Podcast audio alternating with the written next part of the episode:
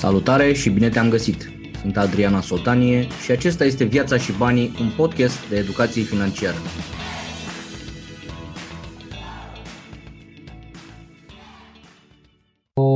Binecuvântată vacanță, sper că sunteți bine, sper că sunteți sănătoși, sper că sunteți un pic mai prosper decât v-am lăsat în iulie. Mă bucur tare mult să vă, să vă revăd și suntem la un nou episod, Viața și Banii, episodul numărul 211. Continuăm maratonul nostru, care a început anul trecut în martie și mergem mai departe alături de voi. Dați-mi un semn dacă ne auzim, așa. Sper că v-ați odihnit, sper că sunteți bine. Din păcate a trebuit să mut biroul la birou, da, să-mi fac studioul la birou, după aceea am revenit acasă. Un pic complicate lucrurile, de aia vă întreb dacă ne auzim, dar le rezolvăm pe toate. Vă revăd, dragilor, și pentru acest uh, nou sezon o să continuăm, ca de obicei, lunea seara, de la ora 20, cu materialul nostru și interviurile, în principiu, pentru joi, joi seara, cu excepția acestei joi, care vine acum, pentru că am un curs care s-a programat de ceva vreme și s-a nimerit exact acolo, dar al minter ne vom revedea cu mare drag, ne vedem joile de la ora 20 să, să stăm de vorbă. Cu drag, vă mulțumesc celor care ați ales uh, Cartea Dragă și des banii. Am observat din pozele pe care mi le-ați trimis, cartea mea a fost plimbată pe toată lumea,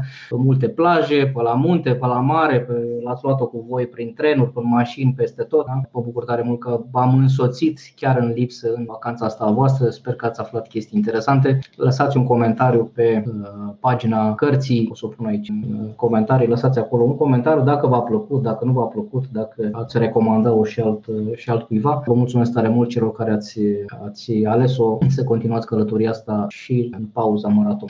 Bun, am propus o, am promis o chestie mie însumi și anume să nu mă mai întind atât de mult în aceste discuții. Feedback-ul de la voi a fost, a fost ca durata să fie spre o oră. Totuși o să încercăm să fim un pic mai, mai conciși în materialele astea. Aștept în continuare întrebările voastre. Mă bazez pe voi să-mi propuneți oameni interesanți pe care vreți să invităm și să-i avem aici. Deci, cu mare drag, toate sugestiile voastre sunt binevenite și aștept întrebările voastre, mi le puneți aici în uh, comentarii. Bun, și după o deschidere optimistă și bucuroasă că să mă revăd, să ne reîntâlnim aici în viața și banii. Din fericire, iată și pe LinkedIn, da? deci pe Facebook, suntem practic pe cele mai importante platforme, pe Facebook, pe YouTube, unde vă invit călduros să dați un like, să dați un share, să ajungă informațiile astea și la cât mai multă lume și pe LinkedIn suntem live în toate, pe toate platformele. Bun, sunteți bine, sunteți ok, vă mai auziți așa gândurile de, de mult ce duduie economia. Nu vreau să vă stric petrecerea, da? știți că uneori vine cineva după o anumită oră la o petrecere, mai apare câte unul care ori dă muzica mai încet, ori închide de tot,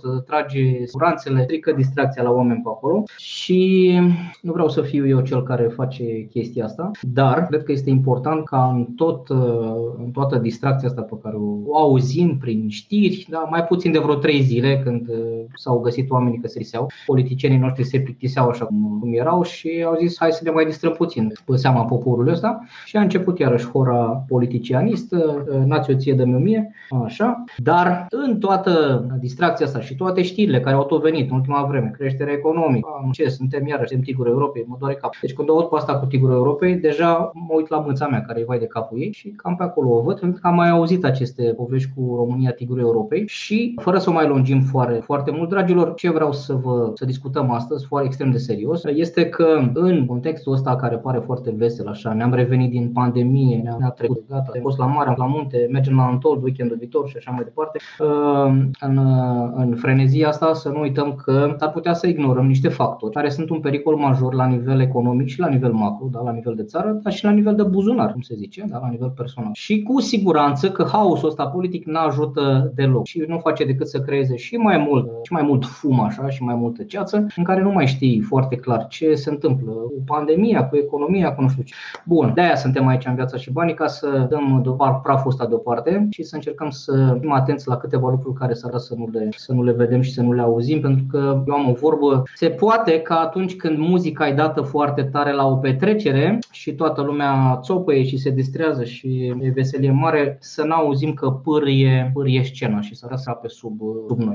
Drept pentru care cred sincer că sunt suntem uh, pândiți da, din umbră așa de, nu vreau să par alarmist, da, cei trei călăreți ai apocalipsei economice. Da? Luați apocalipsă cu ghilimele, nu cred că va fi un dezastru care a fost în 2008-2009, dar cred sincer că se aliniază niște planete și rezultatele nu vor fi bune deloc. Dragilor, ce se întâmplă, și ăsta este paradoxul creșterii economice de genul ăsta, există creștere economică bazată pe productivitate, pe inovație, pe tehnologie, există creștere economică bazată pe consum. Problema cu creșterea economică bazată pe consum este că hm, partea bună se întâmplă repede. Da? Consumul își revine foarte repede în câteva luni de zile, mai ales după ce un an și ceva oamenii au stat blocați și pus bănuți deoparte. Creșterea bazată pe consum se întâmplă foarte repede. Creșterea bazată pe creșterea economică bazată pe productivitate și pe inovație, pe tehnologie, asta durează mai mult. Da? Poate să dureze ani de zile și are un ritm al ei ceva mai lent. Dar asta pe consum se poate întâmpla foarte repede și ați văzut uh,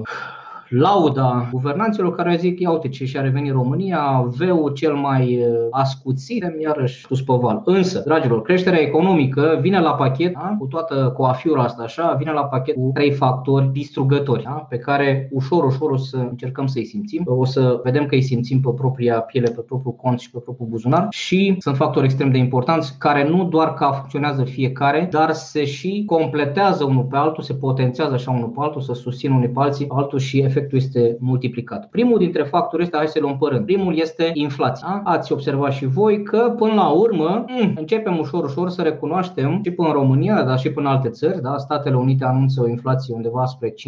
O să vă asigur că dacă Statele Unite anunță o inflație de 5%, în mod real este vreo 7-8%, da? unde și formula de calcul a inflației a tot fost ajustat așa în, în ultimile decenii, ca să nu mai uh, includă corespunzător anumiți factori formula asta s-a diluat puțin așa, de calcul la inflației și dacă SUA, care are marele avantaj că poate să exporte inflație, da, nu, care tipărești trilioane de dolari, dar tot restul lumii are nevoie de dolari ca să importe, să tranzacționeze, să facă comerț internațional, asta este o metodă de a Statele Unite, prin care Statele Unite pot să-și controleze inflația, exportând-o către alte țări. Da? Valuta iese din, din țară. Și dacă Statele Unite anunță vreo 5%, probabil că real sunt vreo 7-8, iar dacă SUA este la 5, oficial, părerea mea personală da, este că România se va apropia de 10% inflația anuală, oficial. Da, poate că o să o mai panseze băieții și o să zică, ok, hai, nu 5, 6, 7 sau cât o fi. Părerea mea este că ne vom duce spre 10 și poate puțin peste. Citeam o știre de astăzi că factura de încălzire va veni și de curent, cea de încălzire va veni la iarnă 80% mai mare, factura de încălzire 80%,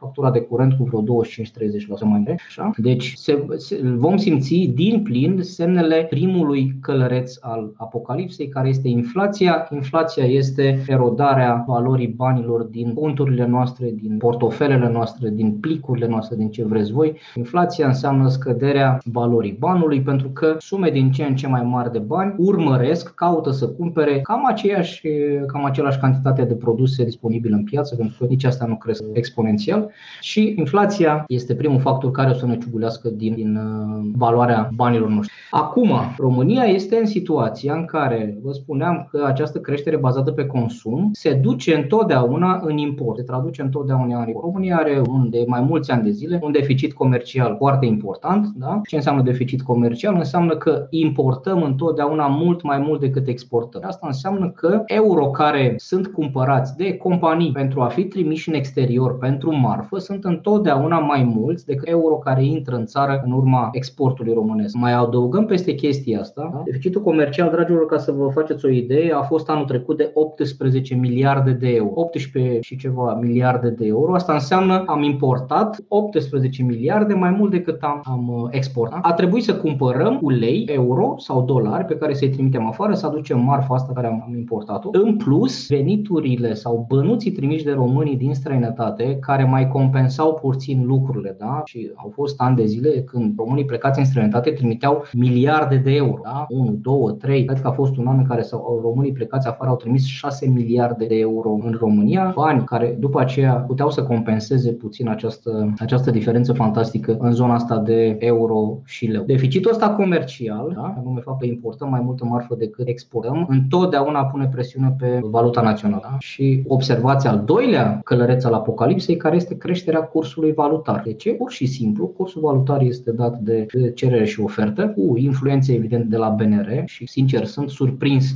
O să avem un interviu uh, cât de curând, păstrez o surpriză pentru voi și sper să obținem mai multe răspunsuri vis-a-vis de, de situația asta care mie mi s-a părut absolut incredibilă, cât a reușit BNR-ul să păstreze totuși cursul valutar în niște fără variații foarte mari. Există monede în regiune da, care s-au depreciat mult, mult mai mult decât leu românesc. Toate astea leu a păstrat variații foarte mici, dar presiunea va fi din ce în ce mai mare, zona asta de consum va fi din ce în ce mai mare și o să vedeți cursul valutar cum trece, cum trece de 5 și mai bine de atât. Ăsta este al doilea călăreț al apocalipsei. Primul este curflația, al doua este creșterea cursului valutar. Pe cine o să afecteze creșterea de curs valutar? Ca și inflația, de altfel. În primul rând pe cei care consumă. Da? E vorba de consumul obișnuit. Dacă luăm uh, electrocasnice, gadgeturi, haine, mai știu eu ce. Inflația, creșterea prețurilor și creșterea cursului valutar o să-i coste în primul rând pe cei care consumă. O să-i mai coste însă, aici cumva funcționează uh, ponderat, adică se compensează una pe alta. Inflația pe de o parte îi ajută pe cei care au credite, într-un fel, pentru că valoarea banului lor, valoarea ratelor scad în timp, valoarea banilor pe care îi retrez, dar în același timp creșterea cursului valutar se simte în rata imediată, o simți imediat în ratele următoare. Nu trebuie să ajungi în situația creșterii de franc elvețian, să ai o creștere de 60%, 50-60%, dar uh, fiecare astfel de creștere o să vedeți că se, se adună pe acolo. După aceea, ăsta ar fi al doilea călăreț al apocalipsei la care trebuie să aveți mare, mare grijă. O să discutăm și cam care sunt soluțiile. Al treilea cavaler al apocalipsei, dragilor, vine la pachet întotdeauna cu astea două și este vorba despre creșterea dobânzilor. Creșterea dobânzilor pe care deja țări din jurul nostru, dobânzile de referință, țări din jurul nostru deja au început să facă mișcări în sus, da? dobânzile de referință în uh, Ungaria și cred că și în Polonia au crescut destul de modest deocamdată, dar e un semnal de întoarcerea a trendului în zona asta de dobânzi de referință și creșterea dobânzilor este una din metodele, una din soluțiile, să zic așa, puținele soluții pe care le are la dispoziție Banca Națională de temperare a inflației. Pentru că în momentul în care Banca Națională schimbă politica de dobânzi și începe să crească dobânzile, în momentul ăla banii devin mai uh, scumpi, banii devin mai, mai valoroși și este una din metodele de a tempera puțin creșterea inflației. Dar creșterea dobânzilor o să-i afecteze pe foarte mulți, da? de la cei care au credite și trebuie să vă reamintesc faptul că dacă dobânda de referință, o să vedeți că nu crește doar dobânda BNR, dată creșterea dobânzii BNR, o să crească și dobânda și indice de robor și indicele IRCC, da? pentru că ușor, ușor toate țin pasul și dată cu creșterea dobânzilor se întâmplă două lucruri. Pe de o parte, cei care au credite o să simtă asta în credite și trebuie să vă spun, faceți-vă simulări pe creditele cei care aveți credite. Faceți-vă simulări pentru că fiecare 1% care se adaugă la dobânda creditului vostru, mai ales la creditele pe 30 de ani da? sau pe 20-30 de ani, creditele ipotecare, fiecare 1% înseamnă la rata lunară 100, 200, 300, poate chiar 400 de lei în plus de cât aveți rata și cum v-ați împrumutat. Deci mare, mare grijă că în zona asta e, iarăși va fi un, un factor periculos. Deci ăștia sunt trei, trei călăreți ai, ai apocalipsei economice sau ai scăderii economice, ai corecții economice. Inflația, care toacă din valoarea banilor, creșterea cursului valutar, pentru că avem acest deficit comercial, importăm mult mai mult decât exportăm, pentru că avem consum, da? creștere foarte mare, de aceasta vine întotdeauna la pachet da? și reacția după aceea va fi creșterea dobânzilor. Și vă ziceam că sunt afectați două categorii de creștere a dobânzilor. Prima este sunt cei care au credite și a doua, creșterea dobânzilor aduce întotdeauna o plafonare, dacă nu chiar o corecție, care s-a mai întâmplat în trecut, uh, economic. De ce? Gradul de îndatorare, gradul de solvabilitate uh, scade pe măsură ce cresc dobânzile, evident, și companiile și oamenii se încadrează pentru că care cresc dobânzile, te încadrezi la mai puțină rată. Și ăla e momentul în care este temperat uh, și creditarea. Când e temperată creditarea, este temperat consumul și practic așa se încheie majoritatea ciclurilor economice și o să vă pun acum un slide să-l vedeți. Ciclurile economice, vă recomand călduros să-l urmăriți pe Ray Dalio și să urmăriți un filmuleț care se numește How the Economic Machine Works. Da? Cei care n-ați să vi-l pune pentru Vă recomand călduros să vedeți cum se întâmplă Economic Works okay? și explică extrem de simplu într-o jumătate de oră un desen animat foarte fain. O să vedeți ceea ce v-am pus eu aici în ceea ce v-am pus eu aici în numai puțin să iau link-ul, așa să vi-l pun și vouă și o să vedeți cum se întâmplă aceste cicluri economice, trecând de la perioade de îndatorare, da? avem ciclurile mici economice, acestea care se repetă undeva 8, 9, 10, 11 ani, da? ciclurile mici. Le-am mai explicat-o și cu altă ocazie, o să le mai explic că este extrem de important să înțelegem pe unde suntem. Din punctul meu de vedere, cred că ne amăgim dacă vrem cu impresia că că prăbușirea din 2020 da, a fost finalul de ciclu economic. Din punctul meu de vedere, asta e o părere personală, dar uitându-mă la nivel macro și în afară și urmărindu-i pe niște oameni mulți mai devreme, părerea mea este că aceea a fost o corecție cauzată de, evident, de efectul pandemiei. Finalul de ciclu economic încă nu a sosit. Și există aceste cicluri economice 8, 9, 10, 11 ani, da, urmate sau care formează un ciclu foarte mare economic, un orizont de 70-80 de avem, așa cum vedeți în bucla asta pe care v-am pus-o eu, aceste cicluri mici și pe aceea avem ciclurile mai uh, mărișoare și ele întotdeauna sunt cauzate de zona asta de consum și de îndatorare. În măsură ce oamenii au acces din ce în ce mai mare la îndatorare, la credite, începem cu credite mărunte, da? cardurile de credit și mărunțișuri. După aceea, economia începe să meargă, consumul crește, iată, consumul ăsta, sabia asta cu două tăișuri, companiile încep să câștige din ce în ce mai bine, încep să se bată pe angajați, încep să aibă nevoie de angajați, da? deci se concurează în a atrage angajații cu salariu ceva mai mari, cu beneficii mai mari. Da? Asta oferă resurse mai mari, oamenii capătă resurse mai mari și se împrumută mai mult da? și trec de la consumul de ăsta mărunțel așa, încep să ia decizii din ce în ce mai scumpe și începem să mergem în zona de cumpărare de mașini, renovări în casă, da? îmbunătățiri ale spațiului, ale locuinței și achiziții imobiliare. E, ce se întâmplă este că, dragilor, până la un punct, acest, acest consum poate fi făcut din susținut din creșterea salariului. Dacă ai un salariu mai mare decât ai avut luna trecută sau cu două luni sau cu cinci luni. Dincolo de un anumit prag, da? achizițiile mari, cum este o mașină, cum este renovarea casei, cum este o achiziție imobiliară, aceste lucruri se fac pe credit și asta nu face decât să aducă în prezent resursele unei persoane din viitor. Și nu e vorba doar de o singură persoană, e vorba de milioane de oameni care fac simultan gestul ăsta și anume își consumă pe parcursul a 1-2 ani resursele din viitor, da? împrumutându-se și deci cheltuind banii de anul viitor, de peste 2 ani, de peste 5 ani, de peste 10 ani, de peste 20 de ani când e o achiziție importantă. E, asta creează un vârf economic, după aceea aceste sute de mii, milioane de oameni pentru a gestiona ratele pe care le-au, le-au făcut. Încep să taie consumul, lucru care afectează companiile, companiile încep să ajusteze salariile și cheltuielile, ceea ce creează un, o spirală și final de ciclu economic. Intervine în tot toată povestea asta, intervine Banca Centrală, care pentru a tempera consumul începe să pună niște capace. Da? O metodă este creșterea dobânzii și în momentul ăla ajută și mai mult la, la oprirea acestui fenomen și la corecția care urmează. Cam uh, așa funcționează lucrurile astea și din păcate vă ziceam că acești trei factori se susțin unul pe altul, da? inflația, creșterea de curs valutar, creșterea dobânzilor se, se ajută una pe alta și corecția este din ce în ce mai mare. Acum, bănuții din extern, bănuții românilor de pe afară vin din ce în ce mai puțin. Eu știu că multă lume visează la aceste programe europene și așteptăm 80 de miliarde, dar dacă ne uităm puțin la istoricul de 30 de ani al uh, politicii și al economiei românești, vedem că bănuții ăștia, în primul rând că nu știm cine o să-i gestioneze, după cum vedeți, trăim un dans politic uh, fără sfârșit și iarăși o bună parte din bănuții ăștia, așa cum ne-am obișnuit de altfel, vor fi risipiți, vor fi furați, vor fi deturnați, vor fi conform tradiției, după cum, după cum bine bine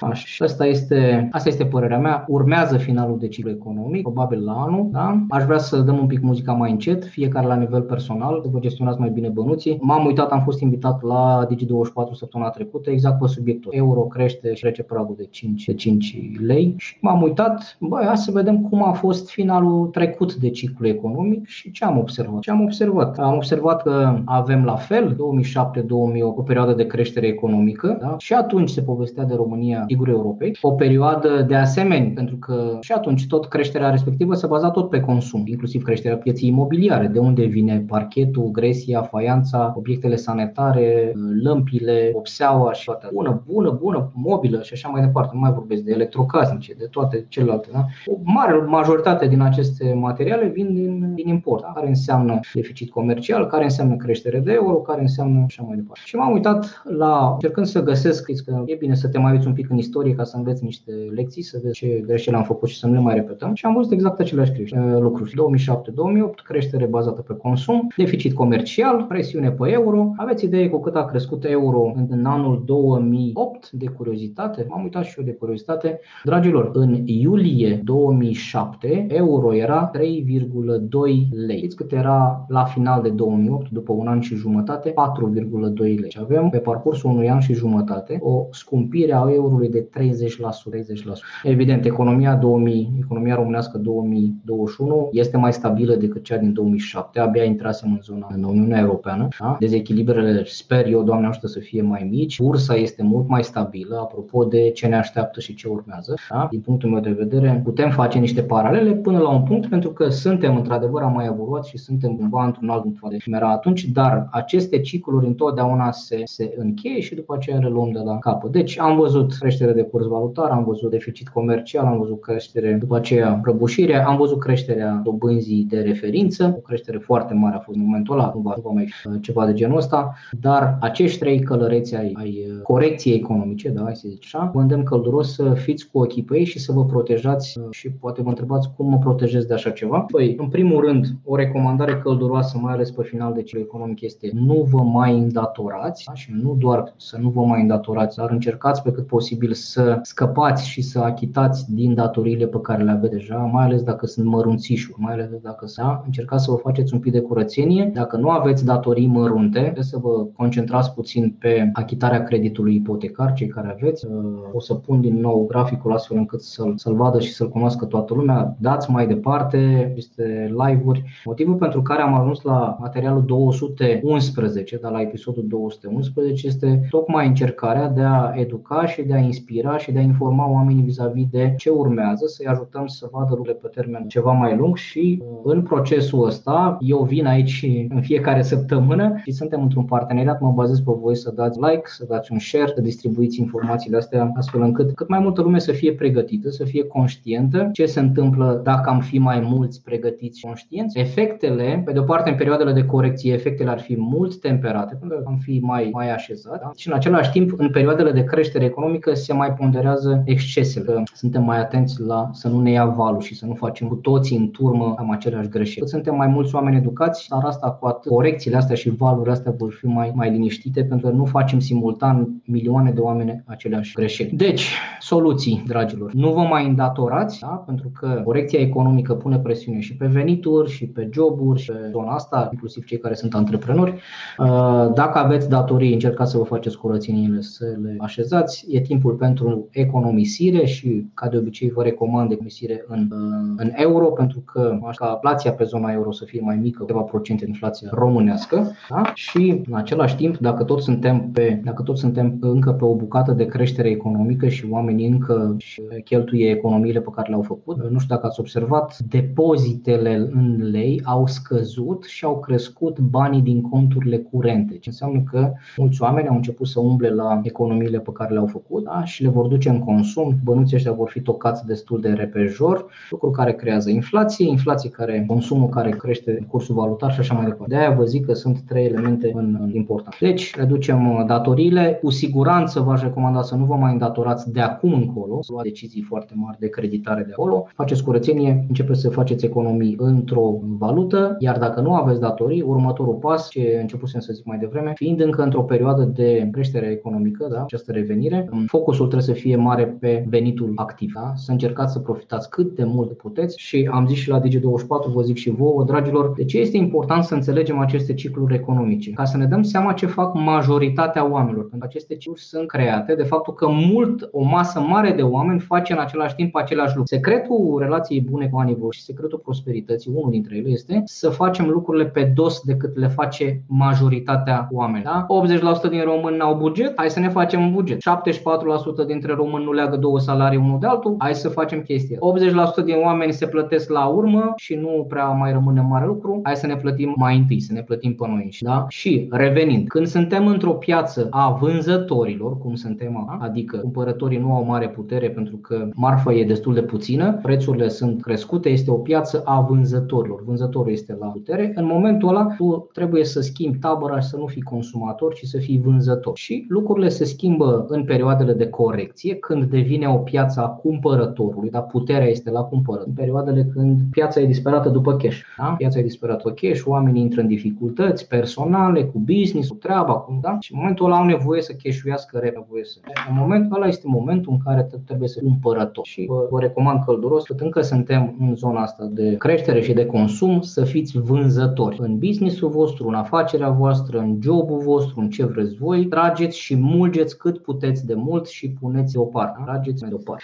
Bun. Cam asta e, e soluția, dragilor, și cu siguranță cei care sunt mai feriți puțin, zona asta, sunt cei care au investiții deja. Dacă aveți deja investiții imobiliare, imobiliarele vor fi protejate în zona asta de inflație, vor fi protejate pentru că piața tinde să țină pasul cu creșterea prețurilor. După aceea, iarăși, suntem protejați pe zona de imobiliare datorită faptului că majoritatea chiriilor, prețurilor în zona imobiliară sunt, au ca punct de referință euro da? și va ține pasul cu euro. Suntem protejați de, de curs valutar, dar mare, mare grijă dacă de acum aveți de gând să cumpărați ceva da? sau de acum vreți să faceți o investiție, respectați, vă rog frumos, acea regulă și anume rata viitoare, că e vorba de o locuință personală sau de o investiție, rata să nu depășească 20% din venitul vostru lunar sau al familiei. E un element foarte, foarte important, pentru că vă ziceam, fiecare 1% care crește, saltă rata lunară foarte mult. Da?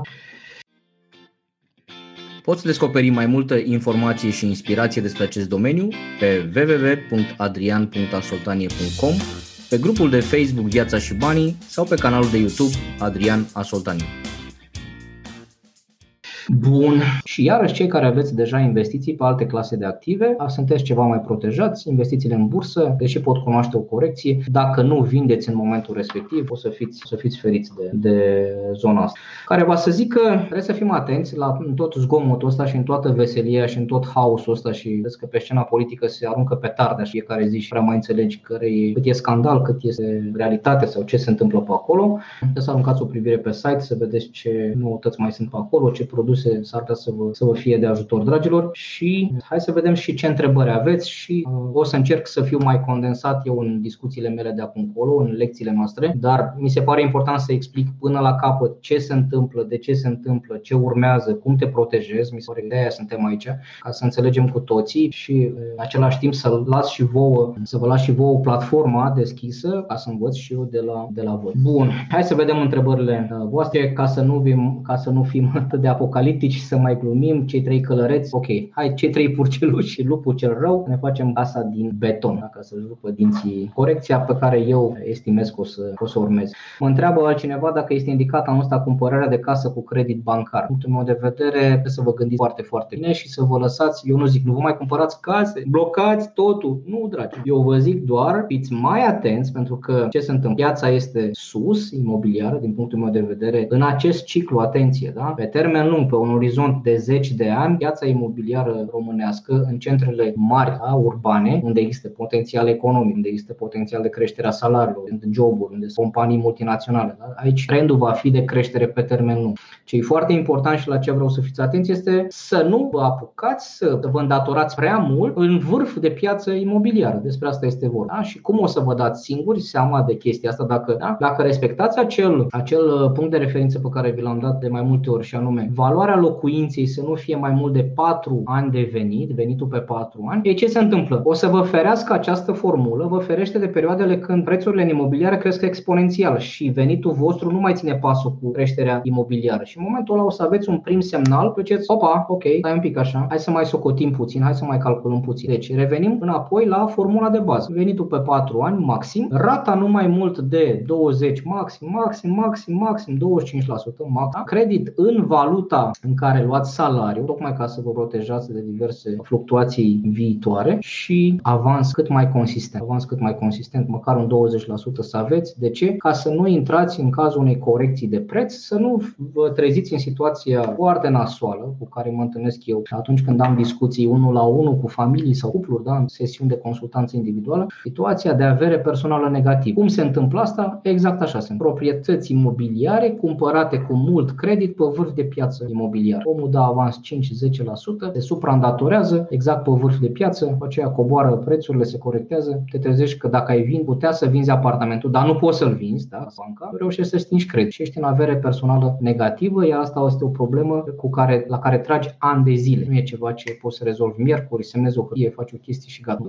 Deci, dragilor, dacă recomand cumpărarea de casă cu credit bancar, puțină îndatorare, mult avans, nu mai mult de 4 ani, nu mai mult de 20-25% din venitul lunar, mari în zona asta, faceți-vă socotelele foarte, foarte bine. Eu n-am zis, nu mai cumpărați nimic, gata, intrați în peșteră, trageți obloanele, băgați-vă în beciuri. Nu, eu zic doar să, să fiți atenți la chestii. Dacă nu avem datorii deloc, ba dacă suntem chiar pe plus, dragilor, dacă sunteți pe plus, investițiile DCA, da? Dollar Cost Averaging, pot să continue. Dacă aveți investiții în fonduri mutuale, dacă aveți investiții în ETF-uri, dacă aveți investiții constante lunare, pe acestea puteți să le lăsați în pace. Nu vă recomand nici în vremuri nasoale, nici în vremuri bune să intrați cu bani grămadă deodată. Ar fi o soluție intratul cu bani mulți deodată în perioadele de criză economică. Pe alea le nimerește extrem de puțină lume și atunci, deci investițiile constante lunare puteți să le lăsați în pace. Investiții cu bani grămadă, mulți, da? cum este genul investiții imobiliare, care trebuie abordată cu mare, mare grijă perioadele de creștere, cât încă mai sunt. Ia să vedem. Cu atâtea programe de sprijin trilioane în infrastructură, trilioane, sprijin nu e, cred că vine bau atât de repede, dar suntem maestri la tocat bani fără să se vadă. Da? Ai, a făcut cineva o socoteală câte trilioane au intrat deja în România în ăștia din 2007 până în 2021, sunt 14 ani. A făcut, ai făcut vreodată socoteala să vezi câte miliarde au intrat din, din Europa? Așa? Se pare că se învârte România după, după soare sau se învârte soarele după România? Nu, se, ne tărâim în continuare și pe infrastructură și dezvoltare. Adică nu mă aștept să, să se facă minune așa brusc, se întâmplă. Ce investiție recomand cu o sumă de 20.000 de euro? Păi, înainte de orice investiție, fondul de urgență, fondul de siguranță. Auzi vorbind în fiecare, aproape în fiecare seară că zic de chestia asta, dar o să repet până când ne, ne-l facem cu toții și cu atât mai mult în perioada asta de, de dinainte de corecție, așa cum estimez eu că se va întâmpla la anul. 20.000 de euro depinde foarte mult de profilul tău de investitor, devin, depinde de experiența ta pe care ai mai avut-o. Dacă te gândești la bursă, nu cu toți banii deodată, dacă te gândești la cripto, nu cu toți banii deodată, dacă te gândești la imobiliare, poți foarte bine socotele vis-a-vis de ce, ce cumperi, ce proprietate cumperi, sunt destul de scumpe. O să vezi că iarăși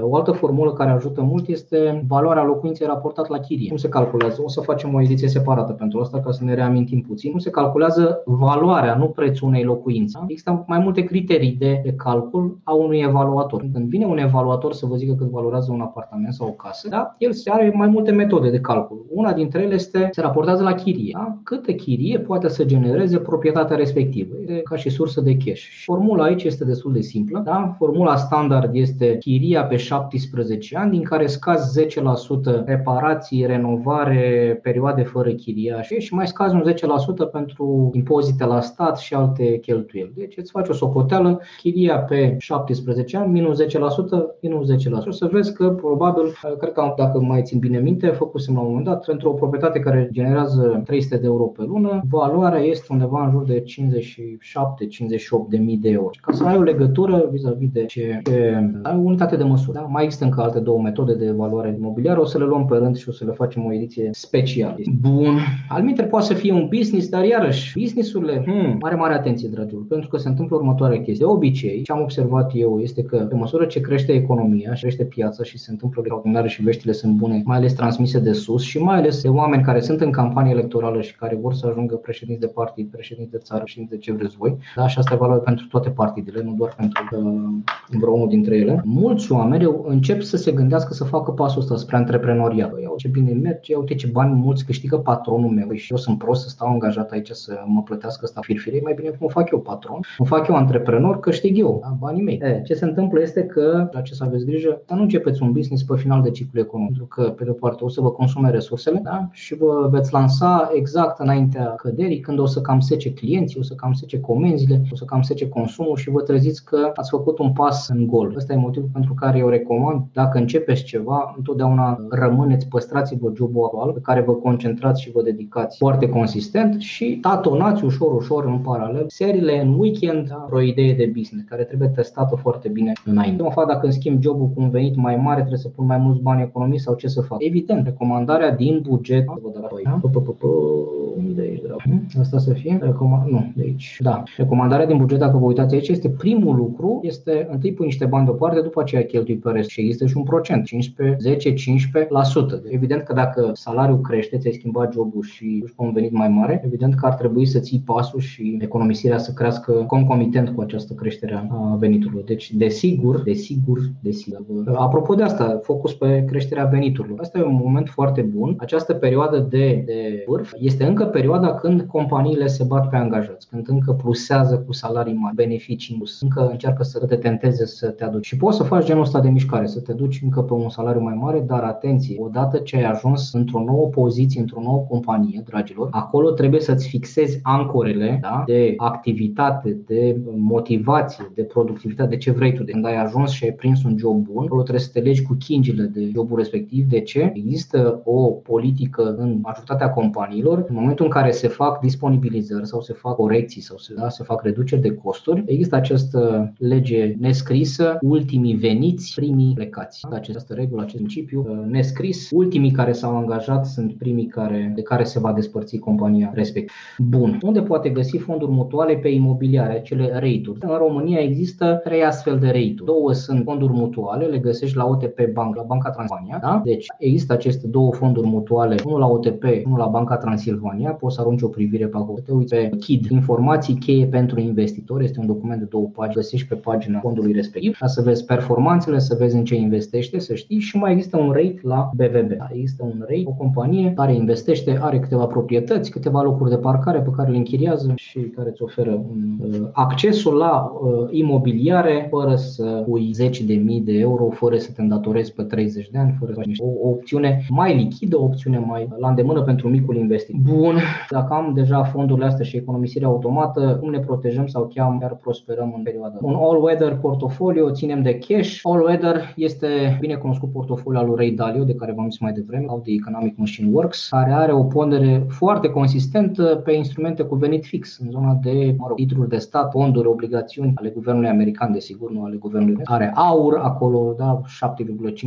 7,5%, metale prețioase și așa mai departe. Deci, un astfel de portofoliu ceva mai conservator poate fi o, o opțiune bună și, în general, în perioadele de corecție, ajută tare mult să ai o parte a portofoliului să o ai în instrumente cu venit fix, pe care eventual poți să le, să, la un moment dat, chiar dacă ai experiență și educație în zona asta, poți să vinzi din ele pentru a cumpăra active mai dinamice, dar care sunt într-o perioadă de corecție. Că poți să vinzi fonduri mutuale sau ETF-uri sau titluri de stat pentru a cumpăra acțiuni sau fonduri mutuale pe acțiuni sau ETF-uri pe acțiuni în momentul în care acestea sunt în corecție. Bun. Apropo de cash, ce se poate face în perioada asta, vă spuneam eu, de creștere a economisirii? Poate fondul de siguranță să crească puțin de la 3 luni de zile, să-l duceți spre 5, 6, 7 luni de zile. La noi în familie fondul de siguranță este pentru 2 ani de zile. Asta e standard, default. Poate părea destul de mult, dar ce să faci? Așa vrea nevastă mea și pentru că eu vreau liniște în casă, l-am făcut pe 2 ani de zile și dar e, în mod normal, 3, 4, 5, 6 luni de zile ar fi, fi bun. Andrei zice doar cine are globul de cristal știe să facă investiții cu bani grămadă, așa este. Nu neapărat că ai nevoie de un bol de cristal, dar poți să-ți faci, dacă respecti niște standarde și dacă te uiți la aceste repere pe care vi le tot dau eu, 4 ani,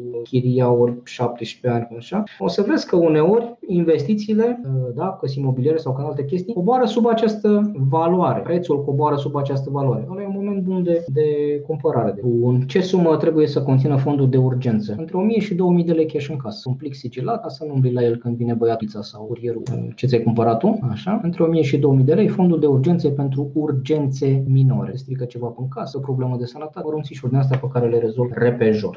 Mă bucur că oamenii cu care mă văd aici în fiecare seară deja răspund și altora, mă bazez pe, pe ajutorul vostru. Și evident că o parte din răspunsuri le găsiți aici, în dragul unde dezbatere. Aruncați o, să aruncați o privire, dați mai departe, dați în viața și banii și uh, ia să vedem ce mai întrebați voi pe aici. Am zis că o facem o variantă scurtă, nu? Da, uite că nu ne-am văzut de mult, suntem nevorbiți și atunci mai stăm să povestim. Deci, dragilor, investiții de ce? Investițiile DCA se pot administra de broker de la bursă sau le administrez eu? Dragule, toate investițiile la bursă se fac prin broker. Da? Acum, relația cu brokerii, există diverse nivele de implicare a brokerului. Există contul discreționar, da? în care îi dai dreptul brokerului să cumpere, să vândă în numele tău, să facă ceea ce se pricepe el da? și acesta este un, trebuie să semnezi un contract care prevede foarte clar termenii în care și condițiile în care brokerul gestionează banii tăi discreționar și, evident, majoritatea conturilor sunt administrate de beneficiarul contului, în principiu de tine. Și atunci tu trebuie să-ți faci un portofoliu de investiții conform cu profilul de investitor și uh, îți faci aceste contribuții lună de lună. Unde ajută și de aia vă zic, mai ales că ești nou, dacă ești la început de drum în investiții, eu aș recomanda chiar să te uiți spre fondurile mutuale. Fondurile mutuale la banca cu care lucrezi, un avantaj fantastic pentru ele este alimentarea automată. Ai ales două fonduri mutuale, unul pe obligațiuni, unul pe acțiuni, în procentul recomandat de profilul tău de investitor. Ai început să pui 100 de lei într-unul și 200 de lei în celălalt. Dragilor, partea asta de investiții nu trebuie să fie SF, nu trebuie să fie, nu e o chestie pe care poți să o facă doar Bill Gates, doar Warren Buffett, doar nu știu eu cine. Da? Să-ți faci un port, să-ți faci un profil de investitor, în primul rând că este gratis la mine pe site, da? puteți să intrați acolo să vă faceți profilul. Vedeți că este o rubrică de gratuite, mai ales cei care sunteți noi. Puteți să intrați să vedeți, descărcați bugetul, descărcați profilul de investitor, descărcați-vă. Sunt o grămadă de chestii faine pe acolo. Așa, vedeți videourile din urmă și ai făcut profilul, vezi la banca cu care lucrezi, te uiți un pic pe fondurile lor să vezi ce, cum s-au mișcat, ce randamente au, ce costuri au, bine să se uităm așa. Să alegi unul de un fel și unul de un fel, unul conservator, în care pui să spunem 30%, 70% merg în partea cealaltă spre acțiuni. Dacă profilul tău este dinamic, a? atenție, dacă profilul e dinamic, dacă nu poate să fie 50-50, îl pui pe automat, îl lași în pace. Bun, ia să vedem ce alte întrebări. Fondul de economisire pe 10 ani. Wow, dragul. Uh, aici 10 ani este foarte mult, dragul. Da? Un fond de siguranță pe 10 ani este extrem de consistent. Nu văd în ce condiții ai vrea să ții sau care ar fi motivul pentru care să ții atâția bani. Pur și simplu, fără să investești. Inflația o să mănânce din ei foarte consistent, o să rateze o mulțime de oportunități. Părerea mea este că în zona asta de rezerve de cash sau de chestii foarte lichide, fondul de urgență, fondul de siguranță pe care îl creștem un pic înainte de o posibilă corecție economică, dar restul banilor trebuie să investiți. 10 ani este enorm. Bun, am citit cartea de 3 ori și de fiecare dată am învățat ceva nou. Am observat chestia asta la cei care urmăriți viața și banii. Cu siguranță, da, ne-am văzut, dragilor, de 211 ori. De 211 ori. Cu siguranță că veți regăsi în carte din lucrurile pe care le povestim pe aici, că 200 de ore, 20 ceva de ore, nu se poate să nu se pune informația. Eu vă asigur că la fiecare citire a cărții o să descoperiți alte lucruri, o să vă atrag atenția alte chestii. De ce? Se schimbă cartea, vă schimbați voi și veți ajunge într-o altă etapă a relației voastre cu bani, o altă relație a relației voastre cu partenerul de cuplu, într-o altă relație, moment al vieții. O să înceapă să apară copiii, o să, da? De lucrurile se vor schimba în viața voastră și pentru asta cartea de fiecare dată la fiecare citire o să aibă o nouă variantă. Cei care vreți cu autograful puteți comanda direct la mine pe site, o primiți în două zile cu autograf. Al minte o găsiți în pe elefant.ro, pe Curtea Veche, în Cărturești, în Diverta, în compania de librării, în Librex. În, în Cartea Dragă unde bani este aproape peste tot. Acolo mai puțin cei care sunteți în străinătate, dar aici avem soluția să vă trimitem uh, individual prin poșta română, durează 10 zile și costă undeva în jur de, am reușit să găsim o soluție un pic mai ieftină, costă undeva în jur de ultima trire, trimitere până în 10 euro. Da? Deci undeva în jur de 9 euro sau ceva în zona euro, UK, Germania, Spania, Italia, deci în țările astea până în 10 euro este livrat.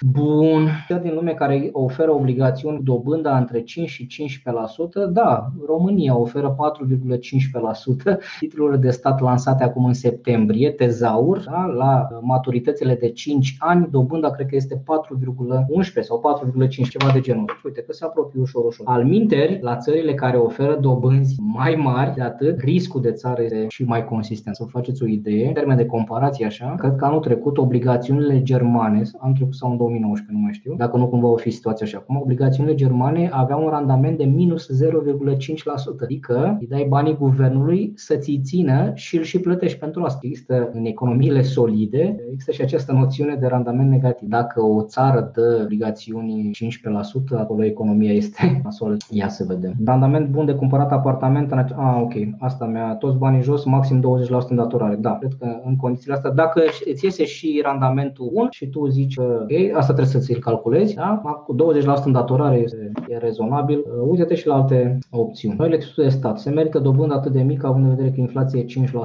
Bă, fraților, primesc întrebarea asta foarte des. Bă, Adriane, dar nu merită, frate, de stat. Nu merită cu 4%, uite, inflația e 5, 6, 7, avem uh, o gaură acolo din start. Dragilor, e bine să ne uităm și la această diferență între randament și inflație, dar în perioadele de corecție economică, alte active coboară cu 10, 15, 20, 25, 30, 40 40-50%. Deci nu ne uităm da, doar la faptul că ok, inflația e 6 și de state 4. Te uiți și la ce altceva ai putea să faci cu banii respectivi și te gândești ok, care e costul de oportunitate, ce altceva aș putea să fac. Da, poate să-i duc în acțiuni, o să vedem cât mai cresc și asta și suntem pe all-time high pe foarte multe clase. Da? Și alte variante ai că s-ar putea, punându-le pe toate pe hârtie, iulie, să vezi că minus 2% este boierie. Da? Unele portofolii să vadă minus 2% este, uh, Doamne ajută, că dragilor, bursa de la București în 2009 a căzut 80%. 80%. Da? Cred că oamenii ăia și-ar fi dorit foarte mult să aibă titluri de stat. Dorit foarte mult să fie avut titluri de stat. Asta este.